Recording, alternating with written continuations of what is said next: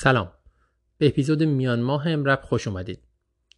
قصد داشتیم که این اپیزود رو راجع به یه موضوع دیگه ای برگزار کنیم ولی با توجه به اطلاعات جدیدی که مرتب داره در مورد کرونا میاد از موقع شیوع کرونا در آمریکا تصمیم گرفتیم که برنامه رو عوض کنیم و این اپیزود رو اختصاص بدیم به تازه ها در تشخیص، درمان و اپیدمیولوژی کرونا.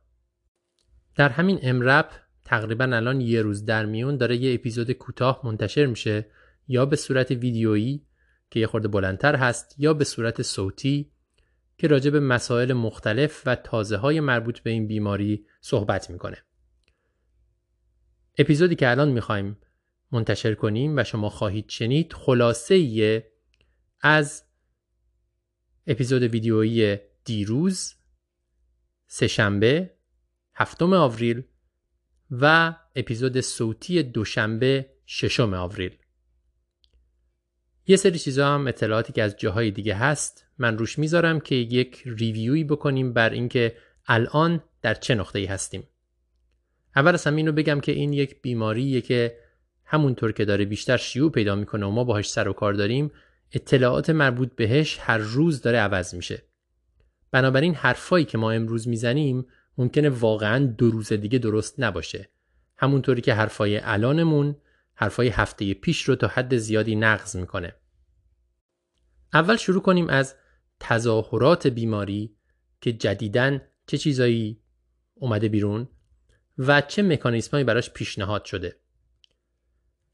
الان دو تا سه تا تظاهر اصلی غیر از تنگی نفس سرفه و تب رو در مریضای بدحال دارن گزارش می‌کنن. خیلیا تغییر سطح هوشیاری رو گزارش می‌کنن. بعضیا فکر می‌کنن که ممکنه که یک آنسفالوپاتی یا آنسفالیتی وجود داشته باشه. البته هنوز کسی الپی نمی‌کنه مریضا رو. بعضی هم میگن این به خاطر شدت بیماری hypoxy و غیره است. نظرات مختلفه. خیلیا دارن مشکلات کلیوی نارسایی شدید کلیه یا نارسایی قلبی رو به شکل میوکاردیت، پریکاردیت و حتی ST elevation MI گزارش می‌کنن. بازم بعضی میگن اینها نتیجه بیماری شدید و پاسخ ایمنی بدنه بعضی دیگه میگن نه به طور خاص این ویروس داره این تظاهرات رو ایجاد می‌کنه موقعی که بیماری تشدید میشه و مریض به شکل شدید بیماری دچاره مکانیسم های خیلی مختلفی رو هم با توجه به تظاهرات بیماری پیشنهاد کردن. تظاهرات بیماری یه خورده عجیبه تو مریضای شدید. مثلا شما می‌بینید که مریضای کرونایی وقتی که به نوع شدید مبتلا میشن هایپوکسیکن تصویر ریه شبیه ARDS یعنی ریه ها پر از مایه هن.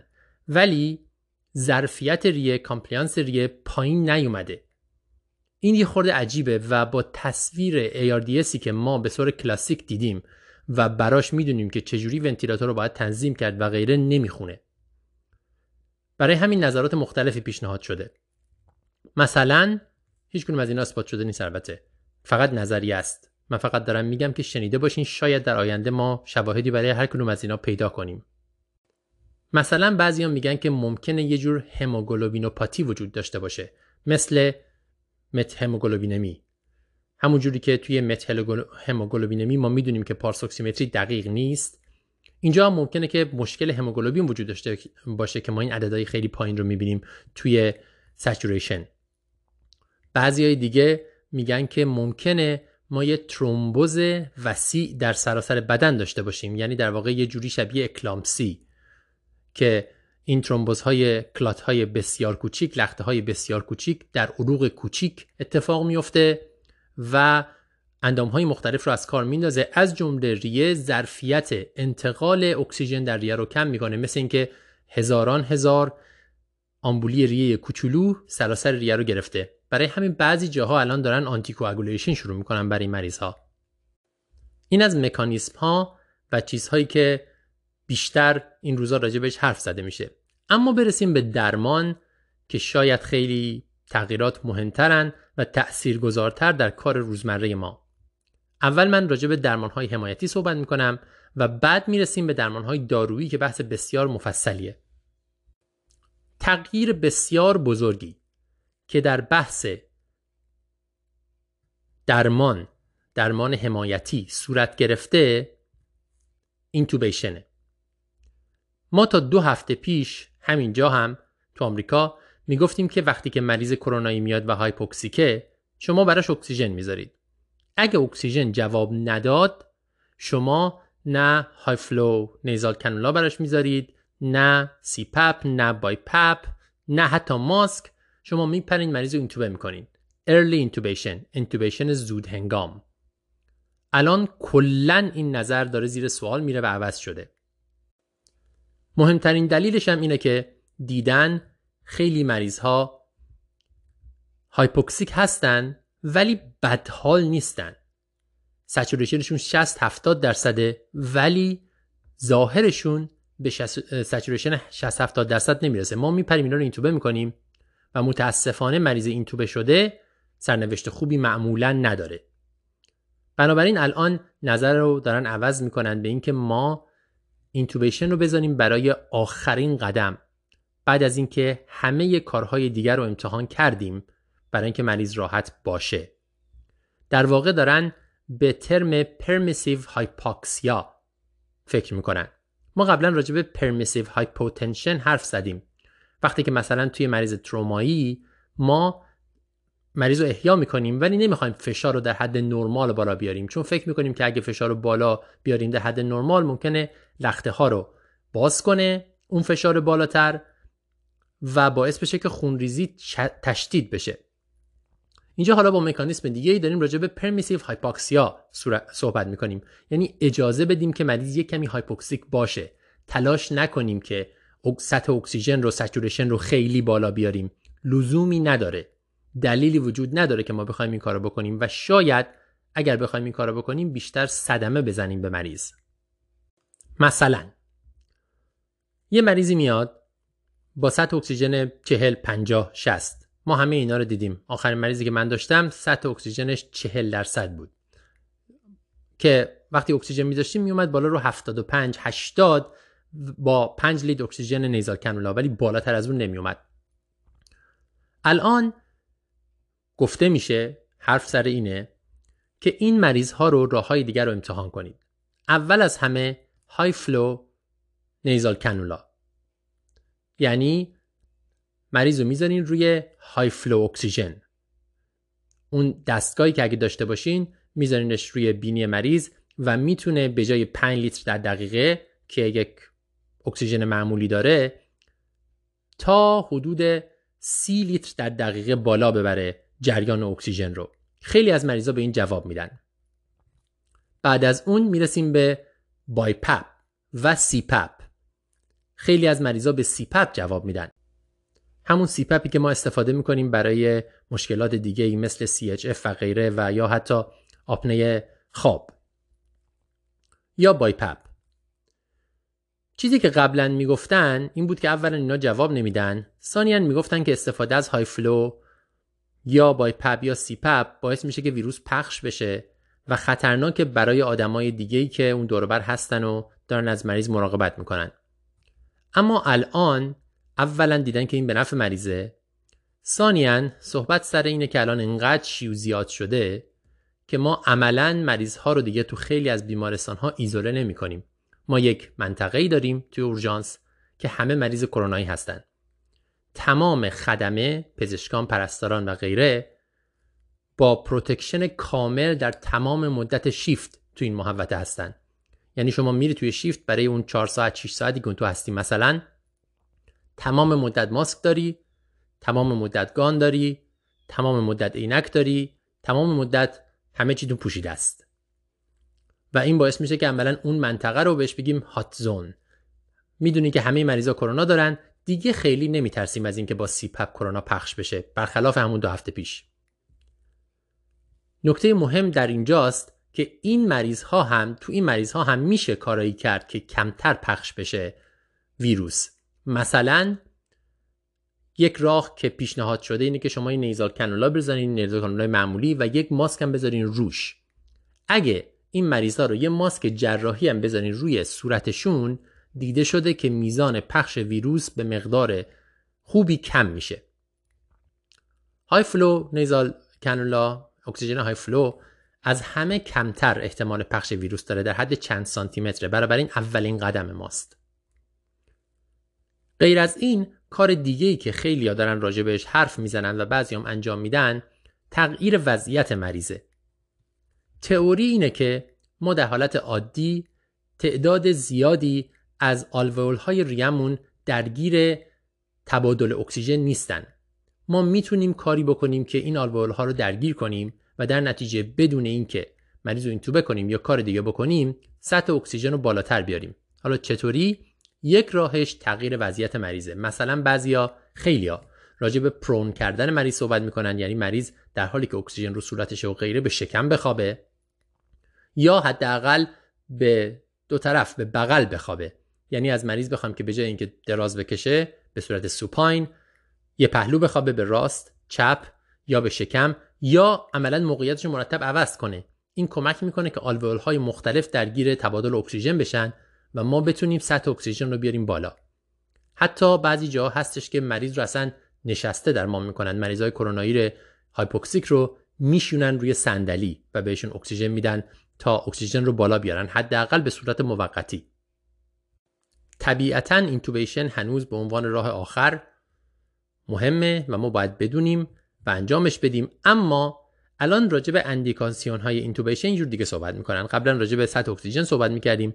الان عملا خیلی ها میگن من از سوامی شنیدم از سارا شنیدم که موقعی که می‌خوایم تصمیم بگیریم برای intubation سعی می‌کنین برخلاف تمام آموخته هامون در طب اورژانس به سطح اکسیژن خون در pulse oximetry نگاه نکنیم.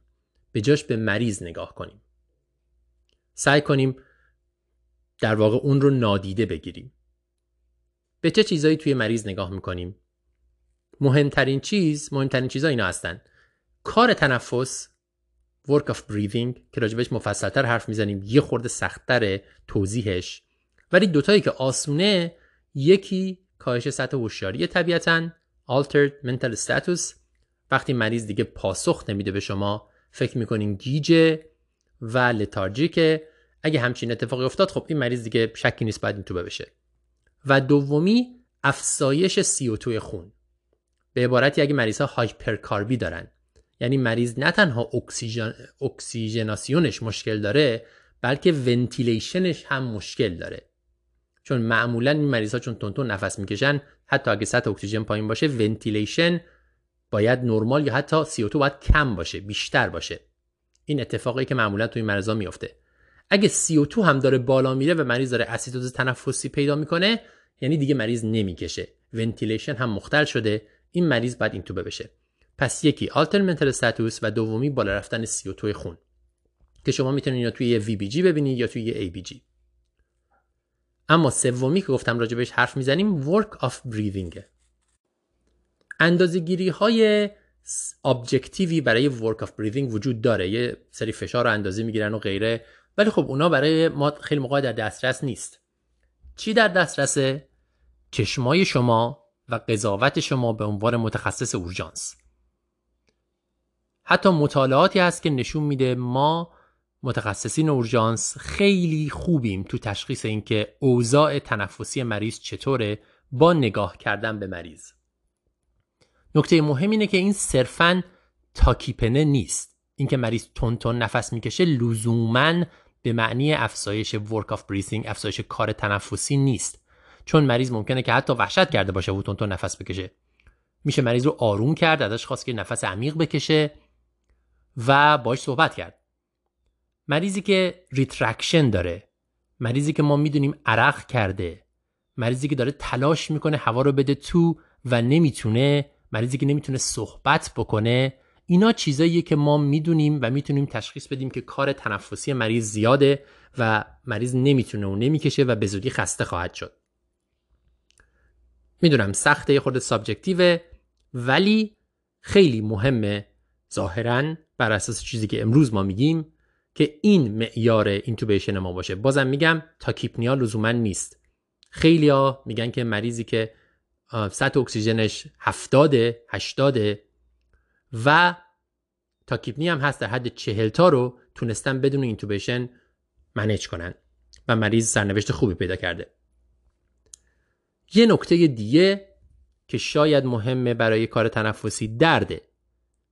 به نظر می‌رسه که تو خیلی از مریضای کرونایی درد پولولتیک قفسه سینه فاکتور مهمیه در اینکه مریض نمی‌تونه درست نفس بکشه چون نفس کشیدن دردناکه. برای همین دادن یه دوز کم انسد مثل توردول یا حتی بروفن یا همچین چیزایی. یا مورفین حتی. یا کتامین داروی محبوب ما توی اورژانس. می‌تونه موثر باشه. بعضیا دارن از این چیزها استفاده می‌کنن. یه دوز کم انسد بهش بهشون بدیم. یا دوز کم مورفین یا یه دوز کم کتامین. هم استراب مریض می‌گیره هم درد مریض رو بهتر می‌کنه. و شاید باعث بشه که مریض بتونه effective تر عمیقتر نفس بکشه و از intubation اجتناب بشه. اما اگر اینتوبه کردیم هم یک نکته وجود داره. خب خیلی زیاده نکاتش. من نمی‌تونم واقعا همه اینا رو جمع کنم در مورد انواع وسایلی که قبل از intubation چجوری شما بسازید CPAP یا در واقع BiPAP رو حتی با اکسیژنایی که دارید. اینا مفصله.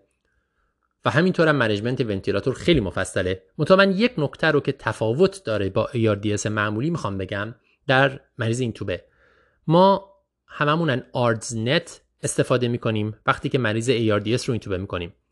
یعنی سعی می‌کنیم که FiO2 رو پایین نگه داریم برای افزایش oxygenation مریض از بالا بردن FiO2 خالی استفاده نکنیم چون اکسیژن میگیم سمیه.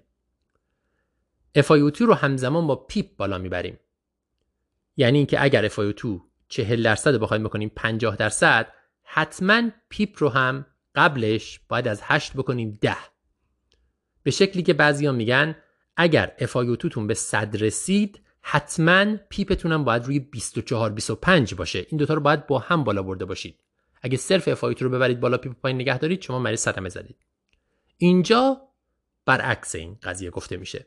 اینجا میگن PEEP پایین نگه دارید چون compliance ریه پایینه. مشکلی وجود نداره در سر اون قضیه و در نتیجه شما PEEP بالا ببرید صدمه می‌زنید ممکنه که نوموتوراکس ایجاد کنید و غیره. بنابراین PEEP رو در حد همون پنج نگه میداریم ولی FiO2 رو می‌ذاریم بالا روی 100 درصد. این در واقع بده‌بستونیه که ما مجبوریم داشته باشیم برای اینکه در مجموع مریضمون حال بهتری داشته باشه. پس تا اینجا راجع به تظاهرات مختلف جدید کرونا گفتیم.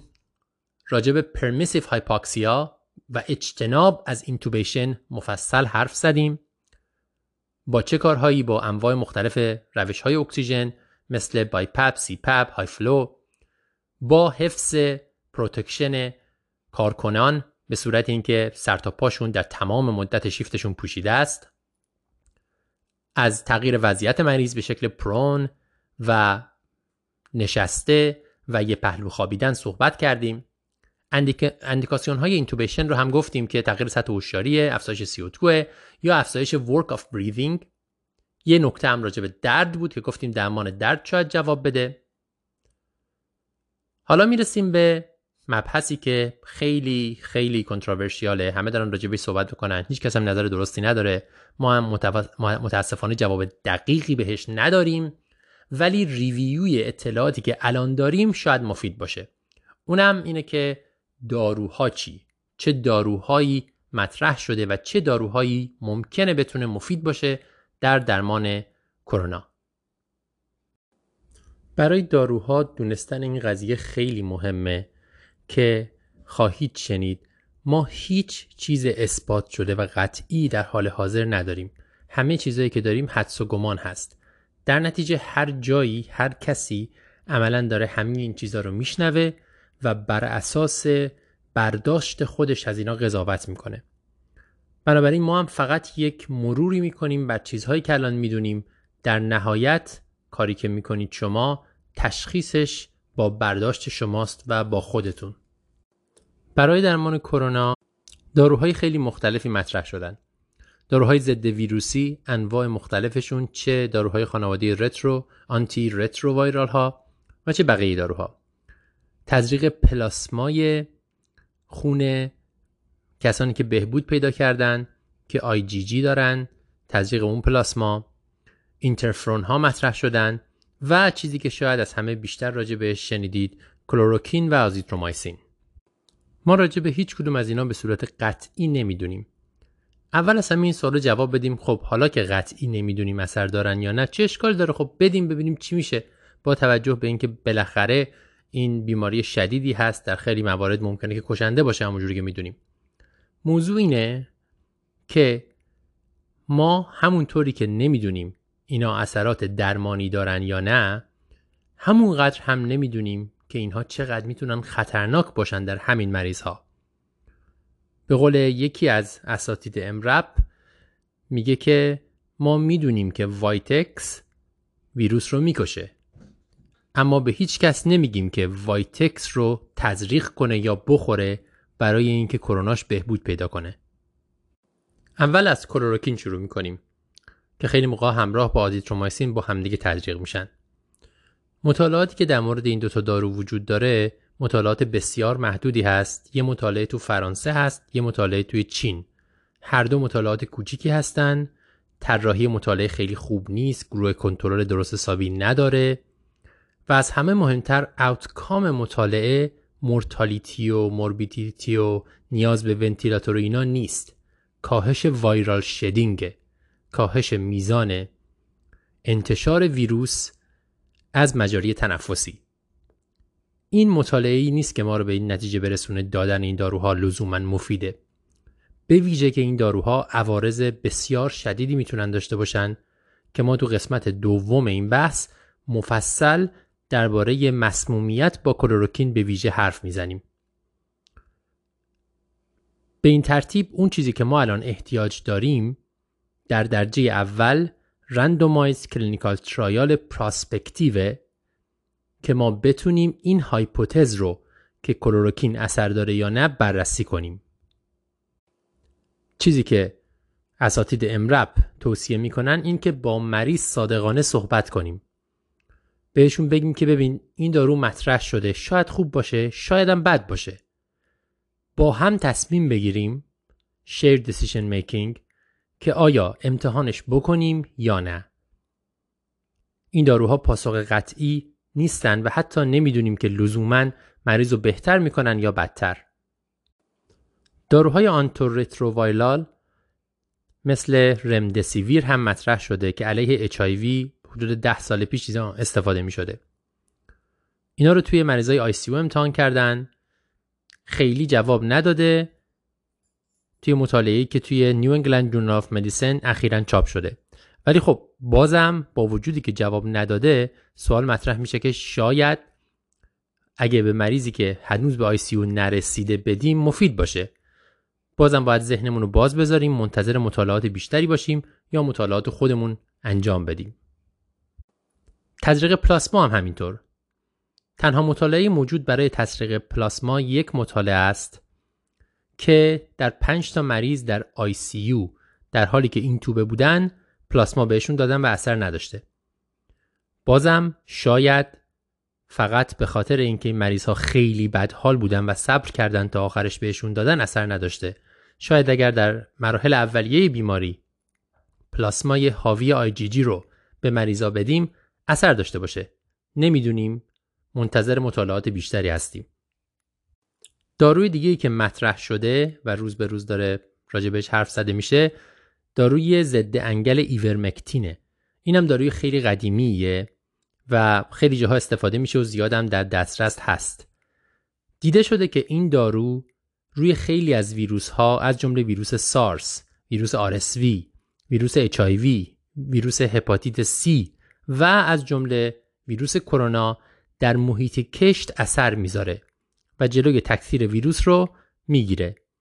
به نظر می‌رسه که مکانیسمش جلوگیری از ورود ویروس به هسته باشه یعنی توی سیتوپلاسم اون رسپتورهایی که روی دیواره هسته ویروس می‌تونه بهشون بچسبه رو بلاک می‌کنن باز هم مطالعه clinical نداریم اما به نظر می‌رسه که امیدوارتریم به ایورمکتین به ویژه به این دلیل که حاشیه اطمینانش و عوارض جانبیش به مراتب از کلوروکین کمتره. بعضی هم دارن فکر می‌کنن که یک مخلوطی از اینا بدن. مثلا رمدسیویر رو که توی هسته اثر می‌کنه جلوی تولید particle های ویروسی می‌گیره همراه با ایورمکتین بدن که علیه پروتئین های دیواره هسته است و جلوی ورود رو می‌گیره شاید مخلوط این دوتا با همدیگه اثر بهتری داشته باشه. باز هم دلیل شواهدی دلیل محکم پسندی که به عنوان شواهد پزشکی و علمی حساب بشه نداریم. چندین مطالعه الان در جریان هست و امیدواریم که زودتر نتایجی حداقل نتایج اولیه‌ای از اونا به ما برسه. اما بحث نهایی ما که شاید بحث قدیمیه و می‌تونست توی یک قسمت نرمال امرب هم باشه فارغ از کرونا مسمومیت با کلوروکینه. طبیعتا این روزها که کلوروکین هی بیشتر مطرح میشه کلوروکین و هیدروکسی کلوروکین و هی آدمان دارن روش مانور میدن شما خواهید دید که مردم کلوروکین رو انبار می‌کنن می‌خورن و در نتیجه مسمومیت باهاش هم زیاد میشه. کلوروکین یک داروی ضد مالاریاست سالهاست داره استفاده میشه. همینطور هم برای درمان روماتوید آرترید استفاده میشه. مشکلش اینه که یکی از سمیترین داروهاست. تقریبا شبیه کانال کلسیوم بلاکر یا TCA در دوز بسیار پایین هم می‌تونه کشنده باشه. دوز پایین یعنی چی؟ یک قرص کلوروکین می‌تونه در اطفال کشنده باشه و 10 تا 15 تا قرص کلوروکین در بزرگسال می‌تونه بزرگسال رو بکشه. خیلی هم سریع عمل می‌کنه در سه ساعت اول. تصویر شبیه چه تصویر توکسیکولوژی هست؟ بیشتر از هر چیزی شبیه تصویر مسمومیت با TCA هست. یعنی آنتی دپرسان های سه حلقه ای.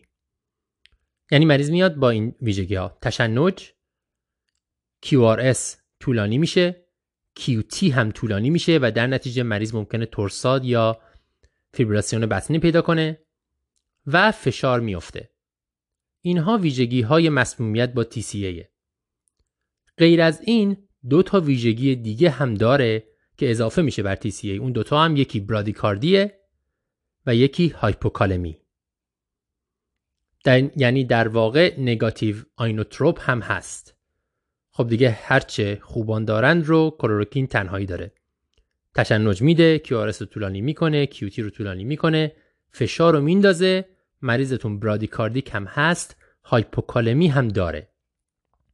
اگر مریضی اومد و علائم شروع شده بود و شما شک کردین به مسمومیت با کلوروکین در یک تا سه ساعت اول خودش رو نشون میده این مریضا رو باید چیکار کرد؟ خیلی خلاصه من میگم اول از همه اینکه این مریضا رو باید وقتی که مسمومیت رو نشون دادن زود اینتوبه کرد. برای اینکه به زودی علائم قلبیش ظاهر میشه و شما نمی‌خواید که مریضتون راه هواییش مشکل داشته باشه وقتی دارین تشنج شدید و مشکلات قلبی رو منیج می‌کنین بعد مثل TCA باید بهش بیکربنات بدین منیزیوم بدین برای کیوتی و پتاسیم رو جبران کنید. منتها حواسمون باید به این باشه. برای جبران پتاسیم اول از همه مشکل از دست رفتن پتاسیم بدن نیست. مشکل مثل هایپوکالمی وراستی رفتن پتاسیم به درون سلول ها است. بنابراین وقتی زمان میگذره این پتاسیم که رفته تو دوباره میاد بیرون. پس اگه شما زیاد پتاسیم داده باشید بلا فاصله از اون طرف میافتید و هایپرکالمی ایجاد میشه. راه حلش اینه که یواش یواش پتاسیم بدید و هر یک ساعت یک بار حتی پتاسیم رو اندازه بگیرید و مواظب باشین که زیادی ندید. نکته دومی که وقتی مریض رو اینتوبه کردید با توجه به اینکه یک تا سه ساعت اول هست همونجوری که گفتم شارکل در این مریض ها مفیده. شما مریض رو اینتوبه کردید نگران راه هوایی دیگه نیستید به مریض از طریق اوجی تیوب شارکل می‌دید برای اینکه باقی مونده که در دستگاه گوارشه جذب کنه و با خودش ببره. اگر QRS وایت شده باشه درست مثل TCA به مریض بیکربنات می‌دید. پوش بیکربنات نه دریپ. می‌دونید که پوش بیکربنات خون رو غلیایی می‌کنه و در نتیجه پتاسیم رو بیشتر میندازه. بنابراین باید حواسمون به پتاسیم باشه و همزمان به مریض پتاسیم هم بدیم. در نهایت بعد از همه اینها برای درمان برادیکاردی و فشار پایین و برگردوندن مریض دو تا درمان اصلی و مهم وجود داره که میگن دادن این دوتا با هم هم روی دستگاه CNS و هم روی دستگاه قلبی عروقی اثر داره. اولی دیازپام هست با دوز بالا. که بیشتر تشنج رو درمان می‌کنه ولی به طریقی که ما نمی‌دونیم روی قلب هم اثر می‌کنه. وقتی میگیم دوز بالا منظور یک تا دو میلی گرم پر کیجی است. یعنی در یک فرد 80 کیلویی شما 80 میلی گرم دیاسپام رو در 30 دقیقه اینفیوز می‌کنین میدین به مریض. طبیعتا مریض باید این توبه باشه همونجوری که گفتم. وگرنه اینقدر دیازپام به مریض دادن راه هواییش رو حتما دچار مشکل می‌کنه. و دومی اپینفرین. اپی هم های دوزه. شما با دوز معمولی اپینفرین شروع می‌کنید و بر اساس فشار و ضربان قلب میرید بالا. بالا رفتنتون حد نداره. برخلاف حالت عادی استفاده از اپینفرین مثلا تو سپسیس. اینقدر میریم بالا تا به همراه دیازپام شما فشار و برادیکاردی رو کنترل بکنید. اینا عمدتا از تجربه کشورهایی میاد که مالاریا خیلی بیشتر درگیر هستن کشورهای گرمسیری. کلورکین اونجا بیشتر استفاده میشه و در نتیجه بیشتر این مسمومیت ها رو دیدن. پس اگه خلاصه بکنیم مسمومیت با کلورکین می‌تونه خیلی خطرناک باشه. تصویر بالینی مسمومیت شبیه TCA هست یعنی تشنج کیارس طولانی QT طولانی فشار پایین به علاوه برادیکاردی و هایپوکالمی. برای درمان مریض رو سریع اینتوبه می‌کنید به charcoal می‌دید. برای QRS طولانی به مریض bicarb می‌دید تا وقتی که QRS دوباره برگرده به اندازه نرمال. همراه با bicarb دادن مواظب پتاسیم باشید. باید به مریض پتاسیم بدید ولی زیاد پتاسیم اندازه بگیرید که زیادی بهش ندید از اون ور hyperkalemic نشه مریض. و بعدش دیازپام با دوز بالا و infusion اپینفرین با دوز بالا ترکیبش به نظر می‌رسه که موثر باشه برای برگردوندن مسمومیت با کلوروکین. هیدروکسی کلوروکین هم تقریبا شبیه همینه. تنها فرقش اینه که safety margin حاشیه امن کلوروکین یه خورده بیشتره دوز بیشتری می‌خواد تا این اثرات رو ببینه ولی اون هم یه دونه قرصش می‌تونه یه بچه رو بکشه خیلی شما جای کار ندارید. اگه مریض علامتی نداشته باشه درست مثل TCA شما می‌تونید 6 ساعت مریض رو ابزرو کنید و مرخصش کنید. اگه تا 6 ساعت چیزی نشون نداده باشه چیزی نشون نمیده. اولین علائمش هم می‌تونه تهوع استفراغ و تغییرات بینایی باشه. در مسمومیت مزمن کلوروکین هم همین علامت دیده میشه. اولین علامت ها و مهمترین علامت هایی که شما رو به تشخیص میرسونه در مسمومیت مزمن کلوروکین مشکلات جی آیه یعنی ممکنه که مریض تهوع استفراغ داشته باشه درد شکم داشته باشه یا اسهال.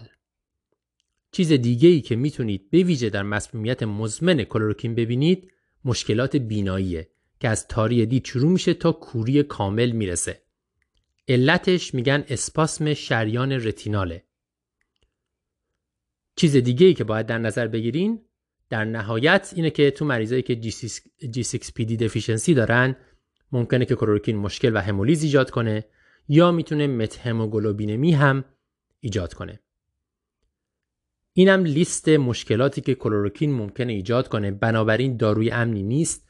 گذاشتنش در دسترس همه به عنوان اینکه همه بخورن و پروفیلاکسی باشه چیزی که خیلی تبلیغش می‌کنن نادرسته و خطرناک. این سی دقیقه که صحبت کردیم خلاصه از ساعتهای زیادی از پادکست های مختلف به ویژه امرپ که آدم های مختلف اومدن صحبت کردن و همون جوری که گفتم هر روز داره این اطلاعات تغییر می‌کنه. شما انتخاب می‌کنید که کدوم بخش رو انجام بدید و چه کاری بکنید. مهم اینه که ما حد اکثر تلاش خودمون رو با دانسته های فعلیمون برای مریضا انجام بدیم. همون کاری که امرجنسی مدیسن طب اورژانس تعریف شده بر اساسش. انجام بهترین کار بر اساس دانش فعلی و بر اساس امکانات فعلی. در نهایت خیلی مهمه که مراقب خودتون هم باشید هم از لحاظ protection کافی داشتن ماسک و غیره و هم از لحاظ حمایت روحی همدیگه و خودتون.